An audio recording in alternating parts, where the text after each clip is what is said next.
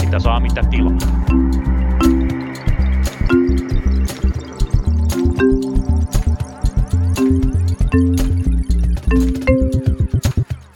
Tervetuloa seuraamaan Punakulmaa. Me olemme kanssanne virtuaalisesti, koska tekin olette virtuaalisesti.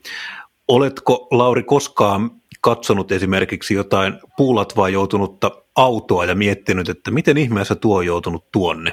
Joo, kerran meinasin itsekin sen auton saada sellaiseen kiusalliseen paikkaan, mutta kerro ihmeessä, mihin olet tällä menossa. Tuli samalla tavalla, joskus on tullut mieleen, kun katsoo Akavan puheenjohtajaa, että miten ihmeessä tuo on joutunut tuonne. ai ai, ei ole, en tiedä onko tämä sopivaa, sopivaa tuota, roimia, roimia sisarjärjestön istuvaa puheenjohtajaa, mutta kun kerran avasit pelin, niin voihan sitä vähän sen ehkä ihmetellä hänen puheitaan eilisessä, mikäs Akavan työmarkkinapäivä se nyt olikaan.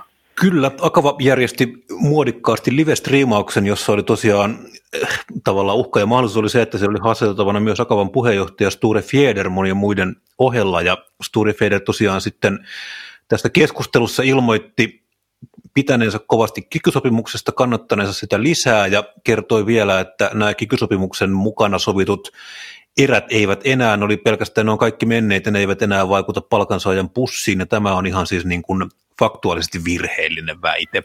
Joo, kyllä. Eli tässä nyt Fieder taitavasti unohtaa sen, että osana kiky-sopimusta osa ää, sosiaalivakuutusmaksuista tai työn, työnantajien hoitamista sosiaalivakuutusmaksuista siirrettiin työntekijän maksettavaksi. Ja nämä on tietysti veroluontoisia maksuja, mitkä siitä palkan yhteydessä maksetaan.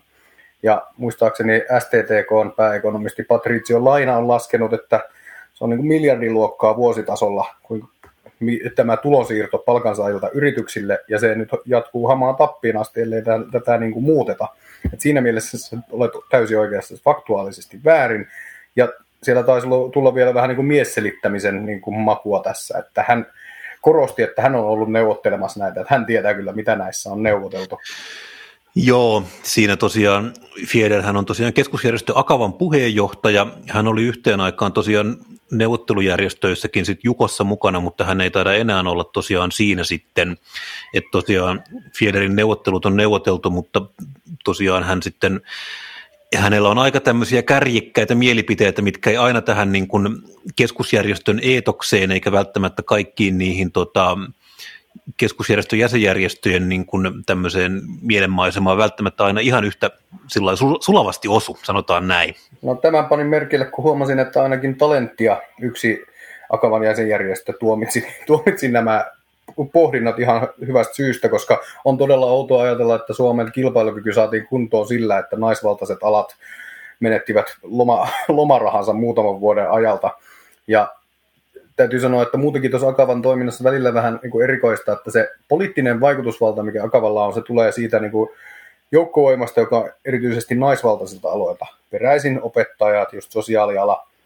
Ja sitten se, mihin se käytetään, poliittinen pääoma, niin on sitten taas miesvaltaisten aika niin kuin pienen joukon, hyvätuloisen joukon niin kuin asioiden ajamiseen, mutta, mutta tällaista mm. tämä maailma joskus on.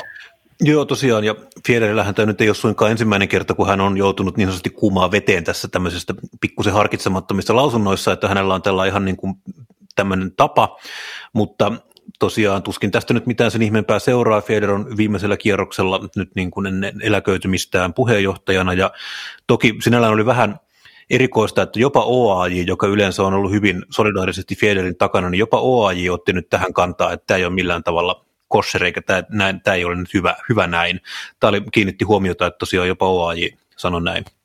Mutta me ollaan aikaisemmin puhuttu teille työmarkkinoista, puhutaan niistä nytkin käydään nopeasti läpi neuvottelutilanne, nimittäin tämä on vähän kuin urheiluruudussa, mutta nimittäin saavutettuja diilejä AKT1, eli AKT saavutti diilin ahtaajien kanssa ja satamat eivät näillä näkymin ole ainakaan kiinni menossa. Joo, kyllä, ja panin merkille, että Twitterissä Akavan, ei, anteeksi, AKT uutta puheenjohtajaa Ismo Kokkoa on jo tituleerattu lakkokenraaliksi. Ismo on ollut hommissa siellä pari kuukautta ja lakkoukaaseja tullut, mutta kyllä tämä mun mielestä enemmän viittaa siihen, että lakkokenraali on halukas kyllä sopimaan ja Ja siitä tämäkin on niin merkki, merkki, mutta toki toinen asia, mikä siellä on tällä viikolla annettiin lakkovaroitus tuonne lento, lentohenkilökunta Joo, matkustamohenkilökunta jätti tosiaan, mikä ennen, ennen, ennen minun tunnettu ehkä SLSY, eli Suomen lentomenttien tuettien yhdistyksenä, niin tosiaan on nykyään osa AKT, eli nämä ei-kapteenit, jotka ovat siellä lentokoneessa, eli tämä matkustamohenkilökunta, niin heillä on nyt tosiaan lakkovaroitus jätetty ja he, heitä sitten neuvotellaan.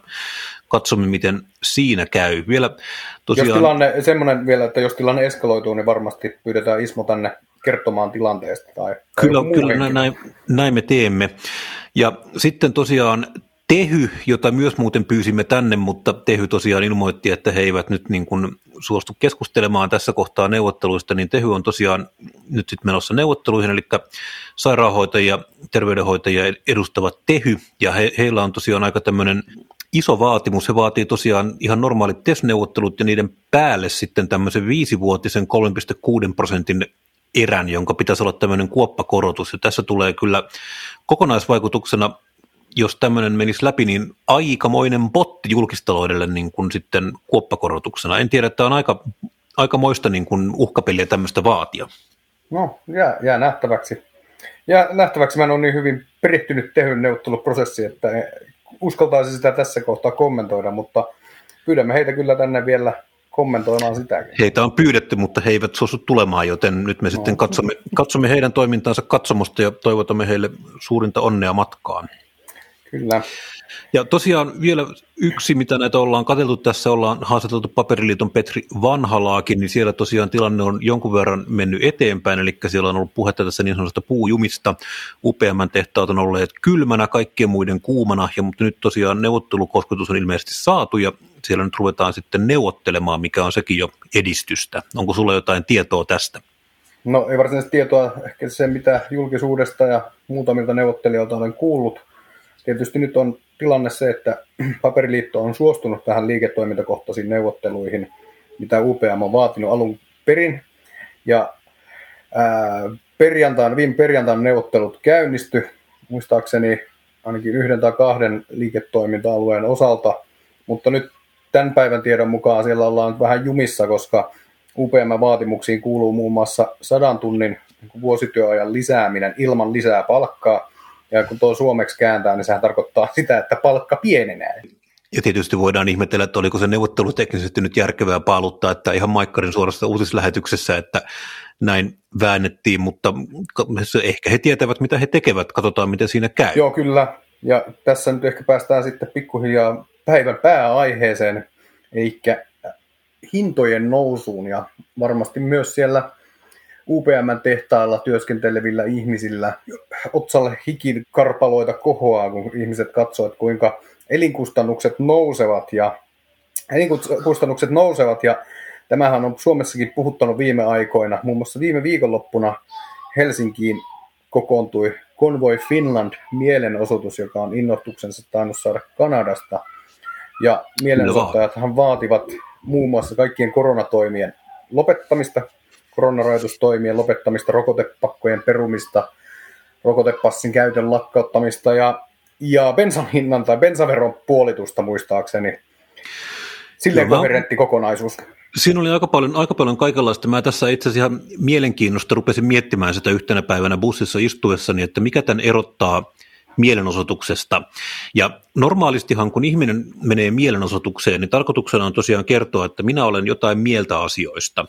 Mutta ehkä se konvoin erilaisuus oli sitten se, että konvoi halusi saada muutoksen, ja heillä oli tavallaan niin kuin se heidän mindsetti oli siis se, että he tulee sinne ja vaatii muutoksen, ja he eivät poistu ennen kuin muutos on saatu aikaan. Eli se oli tavallaan tämmöinen, se ei ollut tavallaan mielenosoitus, vaan se oli tämmöinen ehkä nyt niin kuin hyvin, hyvin huono vallankumous, koska siinä oli aika paljon viinaa mukana, mutta kuitenkin niin kuin tavallaan tämmöinen niin kuin selkeästi siinä yritettiin jotain muuta kuin mielenosoituksessa. Että sen sanominen mielenosoituksessa on vähän, vähän mun mielestä niin kuin harhaanjohtavaa. No siinä mielessä, kun muistan vielä heidän kes- yhden keskeisen tavoitteen, jonka äsken unohdin, he vaativat hallituksen eroa. Kyllä. Ja heillä oli tosiaan siis ymmärrys siitä, mä jonkun verran seurasin niitä avoimia kanavia, missä tosiaan oli käsitys siitä, että oliko se nyt perjantaina kello 22, pääministeri Marin tulee neuvottelemaan heidän vaatimuksistaan, ja tavallaan normaalisti mielenosoitushan ei toimi sillä tavalla, että siinä sitten niin kuin, että vaikka on mielenosoitus, joka vaatii Sipilän eroa, ja vaikka Sipilä on niin kuin jossain kohtaa ihan varmasti oli sitä mieltä, että homma on melko kuraa, että hän voisi ihan hyvin vaikka erotakin, niin se ei tavallaan niin kuin, nämä asiat kulkee niin kuin vähän eri raiteita, jos tässä pyritään ohittamaan tämä tämmöinen niin kuin jonkunlainen parlamentarismi, niin silloin tavallaan kyse ei ole enää mielenosoituksesta, vaan jostain muusta. Ja tosiaan niinhän siinä sitten kävi, että viimeksi, viimeiseltään kun kävin tuolla Helsingin keskustassa, niin liikenne kulki ihan normaalisti, konvoi oli ilmeisesti jossain maaseudulla jo, autot oli ilmeisesti hinattu, ne mitä oli jätetty siihen Mannerheimin teille, niin hinattu tuohon Mäntymäen kentälle ja siitä on tulossa 300 laskua per auto sitten. Tämä bensahinta, meidän piti vähän puhua siitä. Sanois Lauri, paljonko bensa maksaa? No, bensa, siis se on noussut nyt viimeisen vuoden aikana lähes suoraan se on 50 senttiä muistaakseni. Ää, bensa maksaa 95 98, se on vajaata kahta euroa, koska euro 90, sitä luokkaa, ja di, ää, jo, jossain tapauksessa jopa ylikin 2 euroa, ja diesel on tietysti on vähän halvempaa, koska vero on pikkasen pienempi. Se on sitten jotain hieman alle euro 90. Sitä luokkaa. Tähän, nyt mä sanoisin, mulla on, lataushybridi ja siinä on kyllä käytän tankkaa bensaina silloin tällä, mutta en ihan senttimäärästä hintaa muista. Joo. Itsellänihän tosiaan ei ole autoa, asun Helsingissä, en sitä juuri tarvitse. Viime kerran kun on tankannut autoa, niin tankkasin neljä litraa diiseliä vuokrapakuun joten tosiaan tämän, tämän pystyn ottamaan. Mutta bensan hinta on totta kai paljon suurempi asia kuin tavallaan se bensan hinta itsessään. Se on symboli ehkä jostain isommasta, ja se on tavallaan jollain tapaa myös tämmöinen niin kuin jonkunlainen elämäntapa manifestaatio, mihin on hirveän helppo ripustaa paljon tämmöisiä niin kuin muitakin asioita kuin mikä on ihan pelkästään se, että paljonko sulla menee bensaan rahaa. Joo, kyllä. Äh, bensa on tietysti sellainen niin kuin hyvin konkreettinen asia, siitä, että politiikka, politiikasta tehdyt päätökset tulee, tulee siihen ihmisen niin jokapäiväiseen elä, elämään. Ja kuitenkin täytyy muistaa, että Suomessakin on varmaan 2,5 miljoonaa autoa sitä luokkaa. Todella monet ihmiset autoilee päivittäin, jopa täällä Helsingissä. Joten sillä lailla se on asia, joka on läsnä koko ajan elämässä, äh, arkipäiväisessä elämässä. Ja ehkä ennen kuin mennään vielä syvemmin tuohon bensan hintaan ja mahdollisiin kipurajoihin, niin toisin tämän tietyllä tavalla tämän laajemman kontekstin siihen, että meillä on muutenkin osin koronasta johtuen niin kuin aika isoa hintapainetta, ja no tietysti se näkyy inflaatio, korkeana, lauk, lähes laukkaavana inflaationa, erityisesti Yhdysvalloissa, mutta myös, myös täällä Euroopassa, ja sen seurauksena nyt puhutaan jopa siitä, että vuosien, vuosien jälkeen keskuspankit olisivat nostamassa korkotasoja hillitäkseen tätä inflaatiota. Mutta jos tätä vähän niin kuin yrittää pikkasen pilkkoa osiin, niin, ja sillä lailla laittaa kontekstiin koronan vuoksi, maailma käyttää, katsotaan tota niin kuin öljyn kulutusta. Maailma käyttää noin 100 miljoonaa, vähän alle 100 miljoonaa barrelia öljyä vuodessa, josta ja yksi barreli siis on 159 litraa, ja iso osa tietysti tästä öljystä ää, menee liikennekäyttöön. Ja koronan vuoksi kysyntä tip, romahti todella niin kuin dramaattisesti, niin kuin hyvin poikkeuksellisesti, vähän niin kuin kaikessa muussakin korona on tuonut poikkeuksellisia aikoja. Ja tuossa reilu vuosi sitten oltiin siis erittäin alhaisilla, alha, alhaisissa lukemissa öljyn hinnassa, puhutaan jostain reilusta parista kymmenestä dollarista, jossain päin Yhdysvaltoja käytiin jossain vaiheessa jopa negatiivisissa, negatiivisissa hinnoissa. Joo, tämä oli mielenkiintoinen, joo, ja, muistan no, Se johtui vaan niin kuin teknisistä syistä, että siellä oli putket niin täynnä, että sitä ei vaan kerta kaikkiaan saanut li- liikkumaan, että siitä oltiin valmiita maksamaan, että joku ottaa sitä, ottaa sitä tota, tankkereihinsa tai muualle, mutta, mutta oli miten oli, niin kuin maailmanmarkkinahinta ei koskaan muistaakseni alle 20 kuitenkaan tippunut, ja nyt ollaan jossain niin kuin reilun 90 tienoilla, tienoilla ja tota, se tietysti vaikuttaa kaikista eniten tähän öljy, ää, anteeksi, polttoaineiden hintoihin. Esimerkiksi Suom- Suomessa se on tosiaan noussut 50 senttiä vuoden aikana. Joo, ja, su- ja täytyy sanoa, että siis, ja siis sillähän niin kuin bensa on varmaan se kohta, missä suomalainen tavallinen kuluttaja on itse asiassa kaikista eniten kiinni maailmankaupassa ja siihen vaikuttavissa asioissa. Et ehkä bensa ja ruoka on sellainen asia, missä niin kuin tavallaan tietämättäänkin kuluttaja sitten on niin kuin tekemisissä aikamoisen koneen kanssa, joka määrittää se hintaa.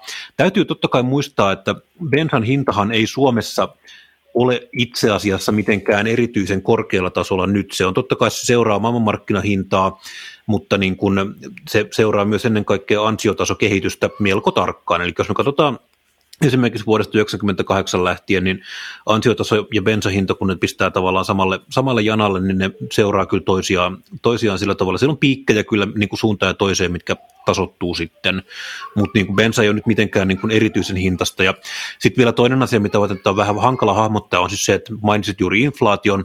Yksi juttu on tosiaan siis se, että inflaatio, joka nostaa kaikkien asioiden hintoja niin kuin tasaisesti, niin se tarkoittaa siis sitä, että asiat maksaa nyt aina vähän enemmän kuin viimeksi. On helppo muistaa se, miten tosiaan niin kuin kymmenen vuotta sitten bensalitra maksoi vain euron, tai mitä se nyt silloin maksokaan, puolitoista. Mm.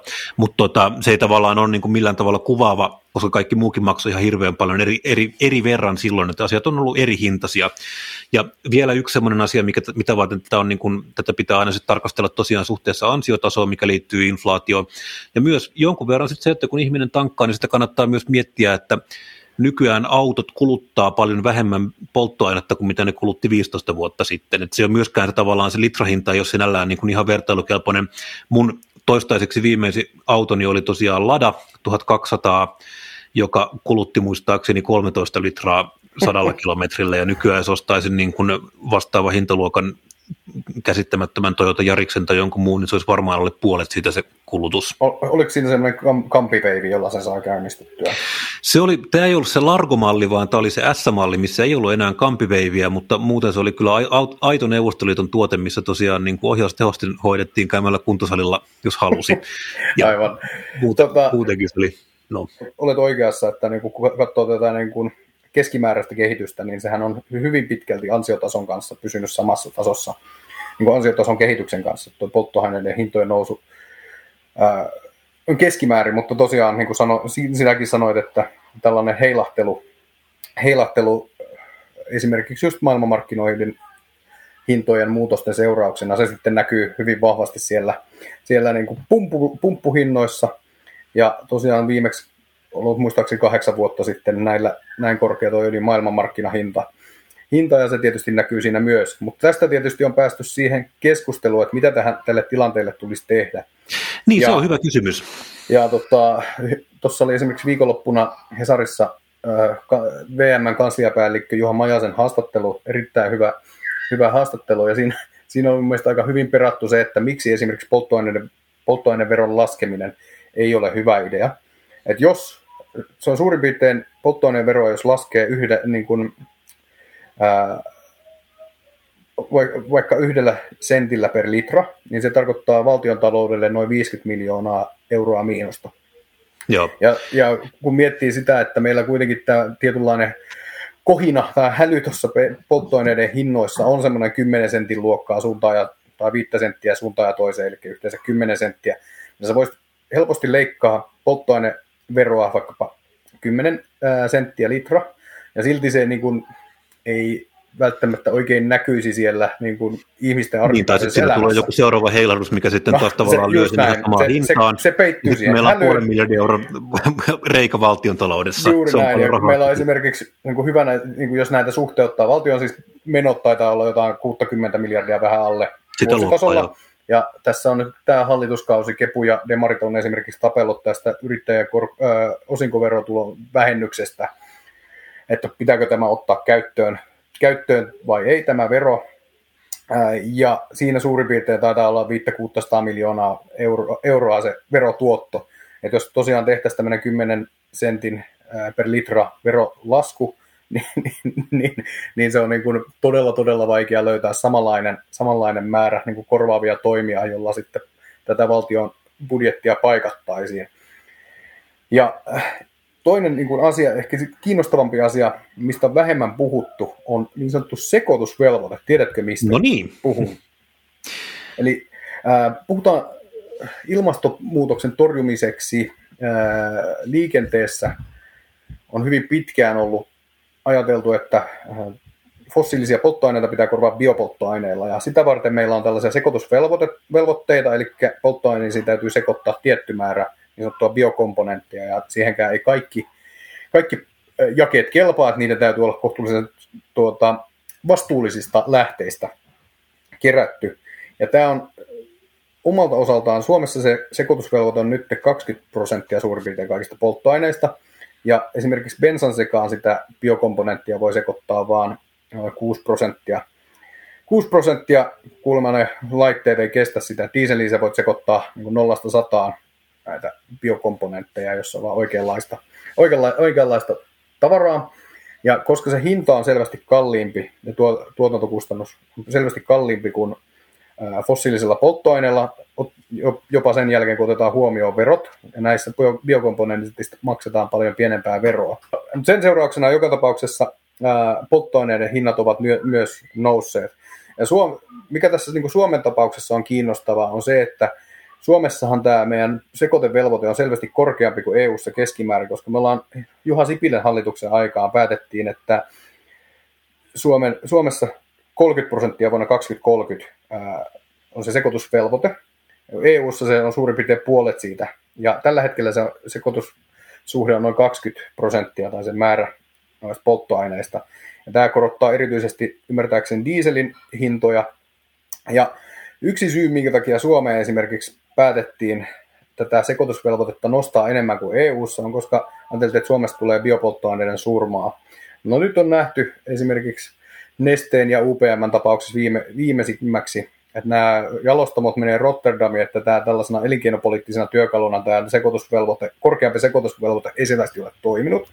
No mun mielestä suoraan sanoen olisi ihan kiinnostava niin kuin tietää, että kuinka paljon ää, meidän polttoaineiden hinnat tippuisi, jos peruutettaisiin tässä niin kuin kunnianhimoisemmassa sekoitusvelvoitteessa sille tasolle, mitä niin kuin EU vähintään edellyttää. Se voisi olla ihan hyvin just jotain semmoista 10 sentin luokkaa se polttoaineen, polttoaineen hinnan pudotus. Ja taas mielenkiintoista siinäkin mielessä, että siinä missä polttoaineen veron pienentäminen ää, saa valtiontalouden kuralle, niin tämä ei samalla lailla oleellisesti vaikeuttaisi ää, valtiontaloutta, koska siitä maksetaan niin paljon pienempää veroa.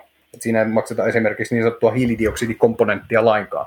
Tässä niin tullaan taas sitten näihin meidän niin sanottuihin 2030 ilmastotavoitteisiin, ja koska liikenne kuuluu niin, sanottuun, taaka, niin sanottuun taakajokosektoriin, johon kuuluu siis liikenne, jätehuolto, ää, maatalous, maatalous ää, ja kiinteistöjen lämmitys, muutamia muita. Se on noin puolet Suomen päästöistä nyt Stetsonista heitettynä, josta tietysti sen taakajakosektorin sisältä liikenne muodostaa kaikista isoimman osuuden. Mutta koska hyvin pitkään on nähty, että se niin kuin helpoin tapa laskea niitä päästöjä on se liikenteen sisällä, kun esimerkiksi Kepu ei halua, halua tuolta maataloudesta niitä päästöjä, päästöjä leikata, niin se on johtanut siihen, että liikenteelle tulee niin kuin erityisen kova vaatimus. Ja sen takia tämä on nähty tämä sekoitusvelvoite keskeisenä tapana ää, leikata niitä päästöjä. Mutta se, mikä mun mielestä on kuitenkin muuttunut vuodesta 2016, on se, että kuinka niin kuin nopeasti vaikkapa autokanta, henkilöautokanta voi sähköistyä. Sitä ei ole ehkä tässä samalla lailla niin kuin mietitty. Ja sitten toinen asia on se, että meillä on esimerkiksi raskaassa liikenteessä, näkisin, että siis kaasun, kaasun käyttö, biokaasun käyttö voisi olla hyvinkin, niin kuin, ää, siis puhun kaasurekoista, voisi olla hyvinkin sellainen reitti, jolla nopeasti leikataan siellä, siellä päästöjä ää, niin, että me voitaisiin samaan aikaan vaikka tätä, tämän, tämän tota, sekoitusvelvoitteen kanssa pikkasen puljata, pikkasen laskea sitä kunnianhimon tasoa ja sitten vastata tavallaan tähän akuuttiin tilanteeseen polttoaineiden hintojen osalta. Että tässä on pikkusen niin itse rakennettu ansa, ansa ja sanoisin, että tässä niin on kyllä mahdollisuudet siihen, siihen puuttua ilman, että valtiotalous sekoaa. Niin, tämä on asia, jossa tosiaan mun täytyy nyt suoraan tunnustaa, että mä oon siinä mielessä huono mies, että mulla ei ole niin kuin erityisesti mielipiteitä polttoaineiden hinnoista, koska mä tosiaan jopa purjeveneeni kulkee sähkömoottorilla ja tietysti tuulivoimalla sen sitten kun purjehditaan, mutta tosiaan tämä on, tässä nyt mä erityisesti taas kiinnitän huomiota siis siihen, että kun mietitään tätä niin kuin koko Suomen päästöjä niin kuin kokonaisuudessaan, mm. niin siellä tullaan siihen, että turpeen poltto on kuitenkin energiataloudellisesti täysin mitätöntä, mutta se vastaa niin kuin noin 10 prosenttia Suomen niin kokonaishiilidioksidipäästöistä. Et siinä mielessä tavallaan tämä olisi myös semmoinen, niin kuin, jos me halutaan laskea kokonaishiilidioksidipäästöjä, niin mitä jos me nyt vaan niin kuin maksetaan esimerkiksi 10 miljoonaa per turvetuottaja, että teette vaikka tekisi turvetta. Mä oon jopa valmis tähän, ja sitten huolimatta me ollaan sitten niin kuin päässyt niin kuin päästötavoitteessa paljon alemmas jo ihan tämmöisellä yksinkertaisella toimenpiteellä. Se on, silleen se on totta, mutta tässä tullaan taas tähän niin EU näihin päästövähennys ikään kuin sääntöihin. Eli se Totta turve, kai, näitä ei voi sillä sektoreiden väleillä niin, niin to, to, turve suuri osa siitä käytetään niin sanotun päästökauppasektorin sisällä, ja että vaikka siellä vedettäisiin päästöt nolliin, niin sitten meillä on tämä tavallaan tämä taakajokosektori, joka, jossa on asetettu jokaiselle jäsenmaalle kansalliset tavoitteet, niin me ei voida, voida sen kanssa niin kuin, sit selittää, että okei, meillä on nämä muut päästöt nollissa, mutta, mutta tota, voidaanko, me, voidaanko me saada vähän niin kuin helpotusta tämän taakanjakosektorin ja mukaan lukien liikennepäästöjen niin kuin vähentämiseen, niin se ei vaan toimi niin, että siinä on sellainen tekninen, tekninen haaste, mutta oli miten oli. Miten oli. Tämä, tämä nyt tällaisena pappalomanlaisen niin kuin, äh, joutilaan ajattelun, ajatteluna ehdottaisin, että tätä selvitettäisiin. Mutta tota, jos vielä päästä, mennään tähän näin niin kuin itse tilanteeseen, ää, niin perussuomalaiset on tehnyt välikysymyksen energiahintojen noususta. He varmasti vaativat, että nyt, ja ovatkin vaatineet, että kunnianhimoisesta ilmastopolitiikasta täytyy luopua. On silleen kuitenkin lohdullista nähdä, että, että tästä, tähän niin kuin leikkiin ei ole varsinaisesti muka, niin kuin isot puolueet, muut isot puolueet tai niin kuin valtavirta puolueista lähtenyt, pois lukien tietysti valta kuuluu kansalle ja liike nyt ja äh, oliko KDkin siellä mukana. Mutta, Joo, ja yksittäiset edustajat esimerkiksi joo, demareista, mutta... Joo, kyllä, mutta, tota, mutta esimerkiksi just liikenteessä tämä on tietyllä tavalla tiedossa, että tämä on se niin kuin tapa, millä tavalla vaihtoehtoisista liikun, liikkumismuodoista, kuten vaikka sähköautoista, tehdään houkuttelevampaa. Bensa, bensan hinta on vittumaisen korkea, ja pikkuhiljaa sitten se peruste, peruste vaihtaa sitten kulkumuotoa kestävämpi, oli sitten joukkoliikenne tai sähköautot tai mitä hyvänsä, niin muuttuu järkevämmäksi ja järkevämmäksi. Tällä hetkellä se tietysti vasta-argumentti on ollut se, että ihmisillä ei ole varaa varsinkaan pienituloisilla hankkia sähköautoa, ja se on ihan totta, mutta ei, ei, täytyy kyllä sanoa, että pienituloisilla ei kyllä ole myöskään varaa hankkia uutta dieselautoa tai mitään muutakaan autoa, että tässä on sen takia niin kuin esimerkiksi ehdottaisin, että just tätä polttoaineiden niin sekoitusvelvoitetta voisi laskea ja vähän puljata tämän polttoaineiden hin, hinnan kanssa niin lähivuosina, koska me vaadi, Suomessa myydään noin 120 000 uutta autoa vuosittain, ja niistä nyt alkaa jo puolet suurin piirtein kohta olla sähköisiä tai sähkö- tai hybridiautoja. Ja tässä kun menee viisi vuotta, varsinkin kymmenen vuotta, niin sitten alkaa olla meillä aika iso fliitti näitä käytettyjä sähköautoja, ja sitten ne alkaa olla niin tavan kuluttaja, ihan tavallisen tallaajan ää, tota, ihan hankittavissa, ja sil, siinä vaiheessa niin kuin mun mielestä on enemmän ja enemmän hyväksyttävää niin kuin antaa päästä tämä hintavaikutus ikään kuin menee läpi, mutta tällä hetkellä sanoisin, että se on tietyllä tavalla ihan ymmärrettävää ja varmasti tässä kipuillaan tämän kanssa, mutta niin kuin energiahintojen kanssa – koska tämä tietysti pienituloisiin vaikuttaa, mutta, mutta sanoisin, että kyllä, kyllä tässä niin mutta, on ihan paikkansa tälle johdonmukaiselle ilmastopolitiikalle. Joo, ja to, toki, toki niin kuin sanoit, niin siis ongelma on se, että pienituloiset on pienituloisia ja heillä on niin kuin tavallaan, tämä on niin kuin asia, mikä ei yksittäisiä juttuja kompensoimalla oikein sinällään oikein, että pienituloisen arki on niin kuin rahan kanssa taiteilua ja siihen ei valitettavasti tämmöiset yksittäiset jutut käy. Ja tosiaan mä luulen, että perussuomalaiset ottaa kyllä tänne ensi eduskuntavaaleissa niin kuin vaalikärjekseen. Mä luulen, että nämä maakuntavaalit, joissa perussuomalaiset tosiaan kokeilivat tätä bensahinta kampanjaa, niin mä luulen, että tämä on semmoinen, oli semmoinen kokeilu, ja tosiaan tässä tulee kyllä niin kuin sitten, koska seuraavat eduskuntavaalit pidetäänkään, niin semmoinen niin kuin iso, iso kysymys kyllä siitä sitten. Joo, mä, mä olen kyllä niin kuin alalla vakuuttunut siitä, että vaikka tässä nyt sanotaan, että inflaatio on niin monet vakuuttavat, että inflaatio on vaan niin ohimenevää, tämä korkea inflaatiotaso. Uskon, että tämmöiset korkeammat hintatasot, mihin on viime vuosina totuttu, ja mahdollisesti myös ne korkojen nousut tulee ole, tulee olemaan läsnä vielä niin kuin seuraavan vuoden ajan, ja sillä lailla nämä energiahinnat kyllä puhuttamaan tulevissa vaaleissa. Pidän tässä niin kuin esimerkiksi, luin Emma Karin haastattelun Iltalehdestä eilen, jossa hän muun muassa näistä bio, vaati, että näistä sekoitusvelvoitteista pidetään kiinni, mutta kyllä tässä on vähän sellainen asetelma, että niin kun helposti kun puolustetaan korkeita polttoaineiden hintoja, niin siinä antaa itsestään sellaisen niin kuin tavallisen kansan asemasta ja tilanteesta viera, viera, vieroksu, vieraantuneen, anteeksi, vieraantuneen kuvan. Ja, ja tosiaan perussuomalaiset tulee tätä niin kuin roimimaan, tällä roimimaan kyllä hallitusta, vaikka bensaveroa ei ole taidettu korottaa pari vuoteen. Joo, bensavero itsensä ei ole tosiaan korotettu, mutta niin kuin sanottua, niin tämä on se kohta, missä suomalainen kuluttaja on kiinni maailmanmarkkinoilla, mihinkä liittyy sitten juuri levottomuudet Ukrainassa, polttoaineen hinta nousee tämänkin takia, eli tosiaan joka kerta kun tankkaatte, niin olette osa maailman taloutta, halusitte tai ette. Mutta tähän on ehkä hyvä lopettaa tämänkertainen punakulma. Nyt puhuttiin polttoaineen hinnasta. Ensi viikolla puhutaan varmaan jostain muusta. Mukavaa kun kuuntelit. Jos pidit meistä, se on mukavaa. Jos vihasit meitä, hauku meidät kaverille. Meidät löytää Apple iTunesista, Spotifyn podcastseista, Twitteristä ja Facebookista. Morjes! Terve!